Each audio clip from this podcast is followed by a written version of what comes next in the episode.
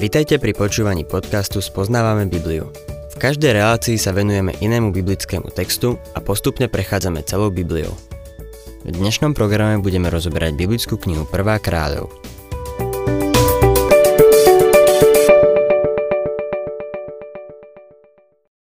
Milí poslucháči, v dnešnej relácii sa dostávame k príbehu, ktorý opisuje skazenosť izraelského kráľa Achába a kráľovnej Izabel. Odkrýva ich chamtivosť a ukrutnosť.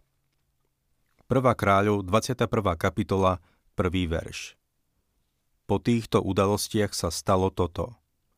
Jezraelský nabód mal vinicu v Jezraeli vedľa paláca samárijského kráľa Achába.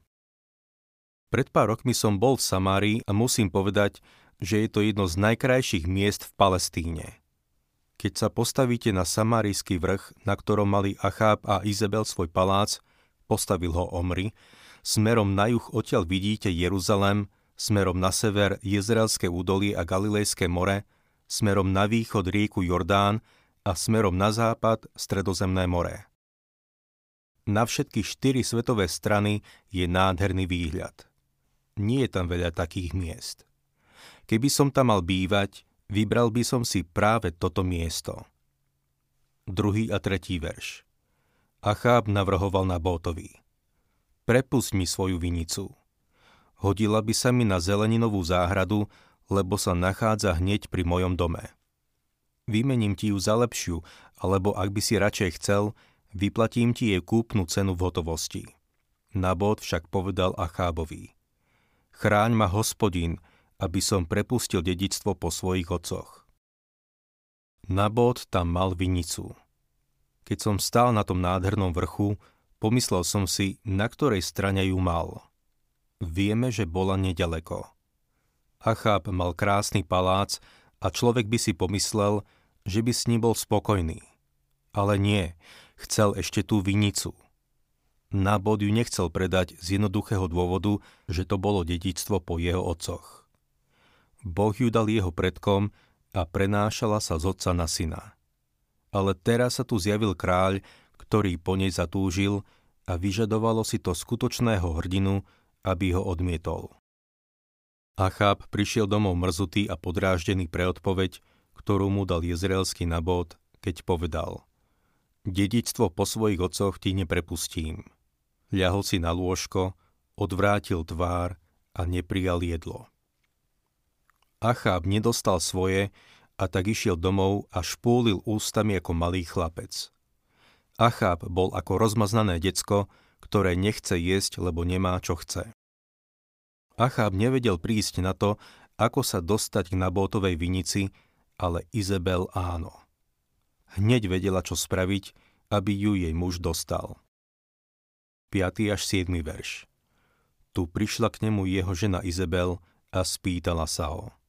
Čo sa stalo, že si mrzutý a nič neješ? Odvetil jej. Ale mal som rozhovor s jezreelským nabótom. Navrhol som mu, prepust mi svoju vinicu za peniaze, alebo ak sa ti páči, vymením ti ju za inú. On sa však vyjadril, svoju vinicu ti neprepustím. Jeho žena Izabel mu povedala, nad Izraelom vládneš predsa ty. Vstaň, najed sa a buď dobré myslé. Ja sama ti dám vinicu jezreelského nabóta. Izabel mala absolútne mužské spôsoby. Bola dominantná a panovačná. Musím sa priznať, že sám by som sa jej bál. Bola to skazená žena a išla po tej vinici. Vymyslela plán a nasadila dvoch podliakov, ktorí svedčili proti Nabótovi svedčili, že sa rúhal Bohu a kráľovi. Nabóta potom vyniesli za mesto a ukameňovali. Viete si predstaviť niečo nespravodlivejšie ako toto? Podobné veci sa stali už veľakrát v dejinách sveta. Tí, čo sú hore, veľakrát zneužijú tých, čo sú dole. Nabóta ukameňovali. Vyviazol Acháb z toho len tak? Milý poslucháč, Hriech nám len tak neprejde. Raz príde deň, keď budeme musieť všetko urovnať. A ten deň prišiel aj v prípade Achába. Prejdeme k 15. a 16. veršu. Keď sa Izabel dozvedela, že bol Nabot ukameňovaný a zomrel, povedala Achábovi. Vstaň, zaber vinicu jezreelského Nabóta, ktorú ti nechcel dať za peniaze, lebo Nabót už nežije, je mŕtvý. Len čo sa Acháb dopočul, že Nabót je mŕtvý, vstal, odišiel do vinice jezreelského Nabóta a zabral ju. Izabel prišla k svojmu mužovi Achábovi a oznámila mu. Nabót je mŕtvý, tu máš jeho vinicu. Zdá sa, že Achábovi prešla jeho skazenosť. Nie. Boh tam mal jedného človeka. Vďaka Bohu za to, že má ľudí, ktorí hlásajú Božie slovo. 17. až 19. verš Vtedy oslovil hospodin Tyžbejského Eliáša. Vstaň, zíď, aby si sa stretol s izraelským kráľom Achábom zo Samárie. Je práve v Nabótovej vinici, kam odišiel, aby si ju privlastnil. Povedz mu, vraždil si a ešte i zaberáš. Ďalej mu povedz, takto vraví hospodín. Tam, kde psi lízali na bótovú krv, budú lízať aj tvoju. Pripomeňme si Božie slova z listu Galatianom 6.7. Nemýlte sa. Boh sa nedá vysmievať, lebo čo človek rozsieva, bude aj žať. Ak by sme mali možnosť rozprávať sa s ľuďmi z minulosti, či božími alebo satanovými, potvrdili by nám, že toto je nemenný Boží zákon. Nedá sa zmeniť. Jákob spoznal pravdu tohto zákona. Egyptský faraón, ktorý zabil malých hebrejských chlapcov, sa nazdával, že mu jeho zločin prejde, ale jedného dňa našiel svojho prvorodeného syna mŕtvého. Dávid sa dopustil hrozného riechu, ale neprešlo mu to len tak. To, čo spravil, sa mu vrátilo. Saul Starzu mal na starosti ukameňovanie Štefana, ale jedného dňa, keď bol v Malej Ázii, v Pizíckej Antiochii, bol ukameňovaný a nechali ho ležať mŕtvého. Bol mŕtvý, ale Boh ho vzkriesil z mŕtvych. Čítame v našom texte 20. verš. Acháp povedal Eliášovi – tak si ma našiel, nepriateľ môj. Odpovedal, našiel, pretože si sa zapredal a robíš to, čo je zlé pred hospodinom. Toto bol rozsudok nad Achábom a Izabel. Verše 21 a 22. Nuž, privodím na teba pohromu, zmetiem tvoje potomstvo, tebe Achábovi vykýnožím všetkých, čo sú mužského rodu, otrokov i slobodných v Izraeli s tvojim domom naložím ako s domom Jarobeáma, Nebátovho syna, a s domom Bašu, Achijovho syna, za úrážku, ktorej sa mi dostalo, a za to, že si na hriech zviedol Izrael. Boh povedal Achábovi, odstránim tvoj dom. Tvoj rod tu už nebude panovať. Boh však ešte neskončil. Čítajme verše 23 a 24. Aj o Izabel sa zmienil hospodin. Izabel zožerú psy pri hradbách Jezreelu. Keď niekto z Achábovho príbuzenstva zomrie v meste, zožerú ho psy. Keď zomrie na poli, rozďobe ho nebeské vtáctvo. Naplnenie tohto rozsudku vidíme v 22. kapitole.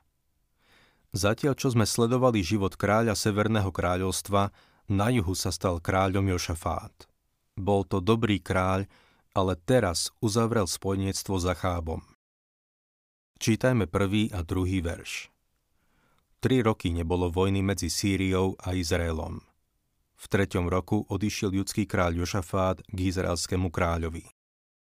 Čo sa stalo, že sa tento dobrý kráľ Jošafát spolčil so skazeným kráľom Achábom? Prečo sa bratal so svojim prirodzeným nepriateľom? Bolo to neobvyklé spojenectvo a neprirodzené spolčenie – Teraz sa nám to zdá divné, ale neskôr budeme vidieť, že Jošafátov syn Jorám sa oženil za Taliou, dcérou Achába a Izabel. Toto je ten prípad, keď si Boží synovia berú za manželky ľudské céry. A dopadlo to tak, že to zlé nakazilo to dobré. Keď si veriaci vezme neveriacu, môžete si byť istí, že ten veriaci bude mať problémy. Keď si niekto vezme dieťa diabla, svokor sa postará o to, aby boli problémy. 3. až 4. verš. Izraelský kráľ povedal svojim služobníkom. Iste viete, že Ramot Gilead patrí nám. My však odkladáme jeho prevzatie z rúk sírskeho kráľa. Potom sa spýtal Jošafáta. Pôjdeš so mnou do boja proti Ramot Gileadu? Jošafát odpovedal izraelskému kráľovi. Som ako ty, môj ľud ako tvoj ľud, moje kone ako tvoje kone. Ramot Gilead bolo jedným z hlavných miest Gádovcov, ktoré obsadila Sýria. V danej situácii by bolo najlepšie nechať veci tak, ako boli. Pri najmenšom Jošafát sa mal držať stranou. Mal sa držať rady hospodinovho proroka. Bola to veľká škoda, že Boží muž sa spriehol s diablovým mužom. Jošafát nemal s týmto bojom nič dočinenia. Gilead mu nepatril. Patril Achábovi.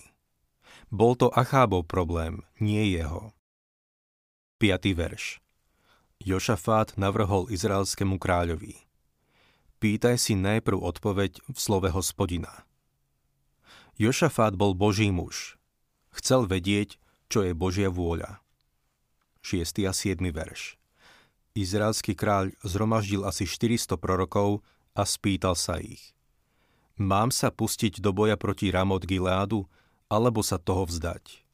Odpovedali, choď, pán ho vydá do moci kráľa. Jošafát však podotkol. Nie je tu aj iný hospodinov prorok, aby sme sa na neho obrátili. Jošafát chcel poznať Božiu vôľu a tušil, že ju nedostane od týchto falošných prorokov. Mal schopnosť duchovného rozlišovania a preto sa spýtal. Nie je tu aj iný hospodinov prorok, aby sme sa na neho obrátili? Čítajme 8. verš. Izraelský kráľ odvetil Jošafátovi. Je tu ešte jeden, prostredníctvom ktorého by sme sa mohli spýtať hospodina. Ja ho však nenávidím, lebo mi neprorokuje nič dobré, ale iba zlé. Je to Micha, Jimlov syn. Jošafát však povedal, kráľ by sa nemal takto vyjadrovať. Achab potom uviedol Michu a predstavil ho slovami. Nenávidím ho. Jošafát na to, to nemyslíš vážne, že nenávidíš Božieho muža. Niekto raz že človeka najlepšie poznajú nie jeho priatelia, ale nepriatelia. Každý človek by mal mať takých správnych nepriateľov.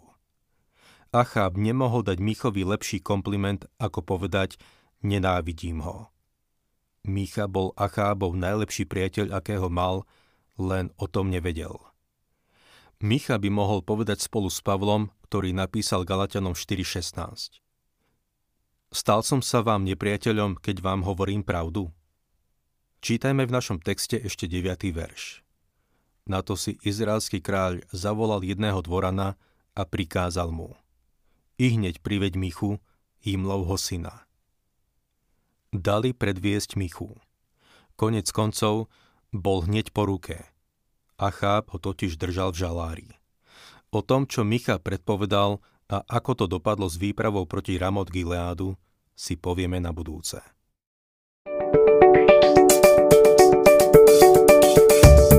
Ak sa vám páči program Spoznávame Bibliu, budeme radi, ak ho odporúčite svojim známym a dáte like, alebo nás začnete sledovať na facebookovej stránke Spoznávame Bibliu a ak vás niečo oslovilo alebo zaujalo, napíšte nám cez Facebook alebo na adresu spoznávame.bibliu zavinač gmail.com.